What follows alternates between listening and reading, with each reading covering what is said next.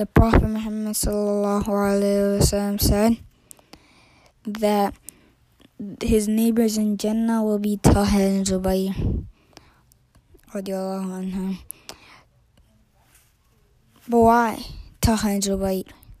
This is because one day in the city of Mecca, Zubayr radiallahu anha heard that the Prophet Muhammad sallallahu alaihi was being hurt. He ran to the Prophet Muhammad's house, and then the Prophet Muhammad was fine.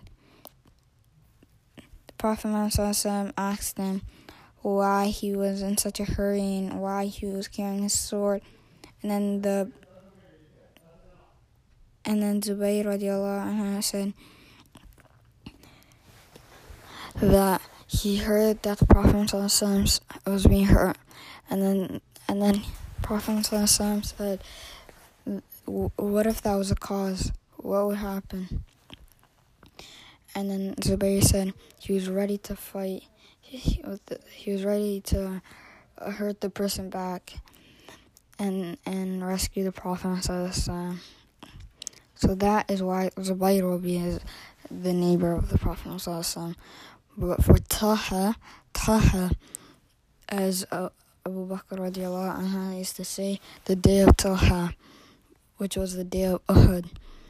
The Prophet was being struck by an arrow, and then the Taha radiallahu extended his arm and was and didn't think twice of if I if I try grabbing the arrow, it won't be. He did not think that it won't be pretty. He didn't think twice. He just did it, and he was hurt. He was he had seventy wounds that day of. This is why the pro, this is why the, the Prophet neighbors would be Talha and Zubayr. Radiallahu anhu.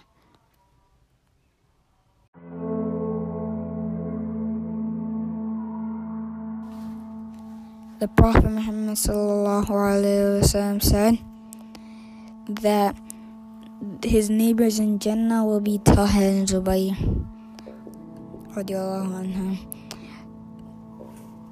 But why Talha and Zubayr? This is because one day in the city of Mecca, Zubayr radiallahu anha heard that the Prophet Muhammad sallallahu was being hurt. He ran to the Prophet Muhammad house, and then the Prophet Muhammad was fine. Prophet Muhammad asked him why he was in such a hurry and why he was carrying his sword, and then the and then Zubayr radiallahu anhu said that he heard that the Prophet was being hurt, and then and then Prophet said, What if that was a cause? What would happen? And then Zubayr said he was ready to fight. He, he was ready to uh, hurt the person back and and rescue the Prophet. So that is why Zubayr will be his, the neighbor of the Prophet. But for Taha, Taha, as a Abu Bakr radiallahu anha used to say, the day of Talha, which was the day of Uhud.